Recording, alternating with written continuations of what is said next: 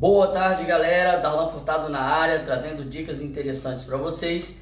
E hoje, passando aqui rapidamente para trazer uma informação bem bacana para vocês a respeito do movimento na musculação.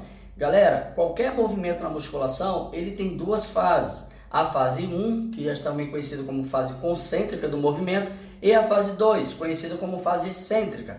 E é justamente sobre isso que eu quero falar com vocês. O que eu tenho visto nas academias por aí é que as pessoas fazem o certinho na fase concêntrica, que é a primeira fase, e simplesmente eles jogam o peso na segunda fase, que é a fase excêntrica do movimento. E isso é um grande erro. Isso atrapalha os teus ganhos em hipertrofia. Então a dica que eu trago para vocês hoje é: aproveitem o movimento das duas fases, tanto na fase 1 como na fase 2, não jogando o peso, mas segurando o peso na descida.